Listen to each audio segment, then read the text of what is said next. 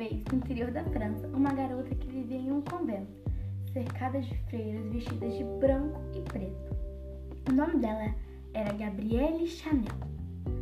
No convento, as garotas aprendiam a costurar, mas não tinham muitas cores para escolher. Elas usavam os mesmos tecidos que as freiras. Logo, todas as bonecas dela tinham roupinhas brancas e pretas também. Quando cresceu, Gabrielle passou a trabalhar como costureira de dia e cantora à noite. Os soldados para quem ela cantava no bar a chamavam de Coco, e esse apelido acompanharia ela para o resto de sua vida. Coco sonhava em ter sua própria loja em Paris, onde um amigo rico emprestou dinheiro para realizar isso.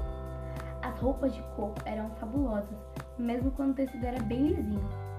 Onde você compra isso? As chiques senhoras parisienses perguntavam para ela. Eu mesma faço, ela respondia. Venha à minha loja e posso fazer um para você também.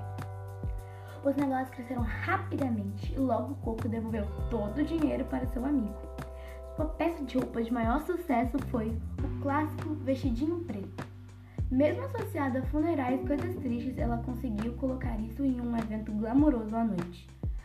O estilo de várias roupas que usamos hoje foi muito influenciado por Coco Chanel, a estilista começou fazendo roupinhas de boneca com retalhos da saia das filhas.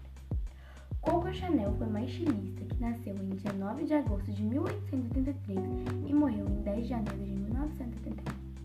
Uma de suas principais frases é: Algumas pessoas pensam que o luxo é o oposto da pobreza, mas não é. É o oposto da vulgaridade.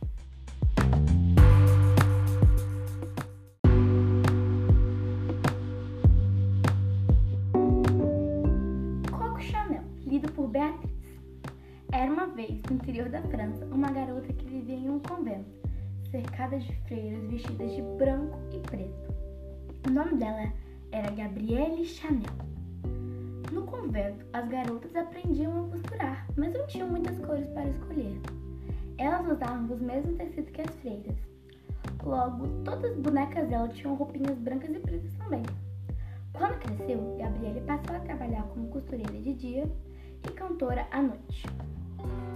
Os soldados para quem ela cantava no bar a chamavam de Coco, e esse apelido acompanharia ela para o resto de sua vida. Coco sonhava em ter sua própria loja em Paris, onde um amigo rico emprestou dinheiro para realizar. As roupas de Coco eram fabulosas, mesmo quando o tecido era bem lisinho. Onde você compra isso? As chiques senhoras parisienses perguntavam para ela. Eu mesma faço, ela respondia. Venha à minha loja e posso fazer um para você também.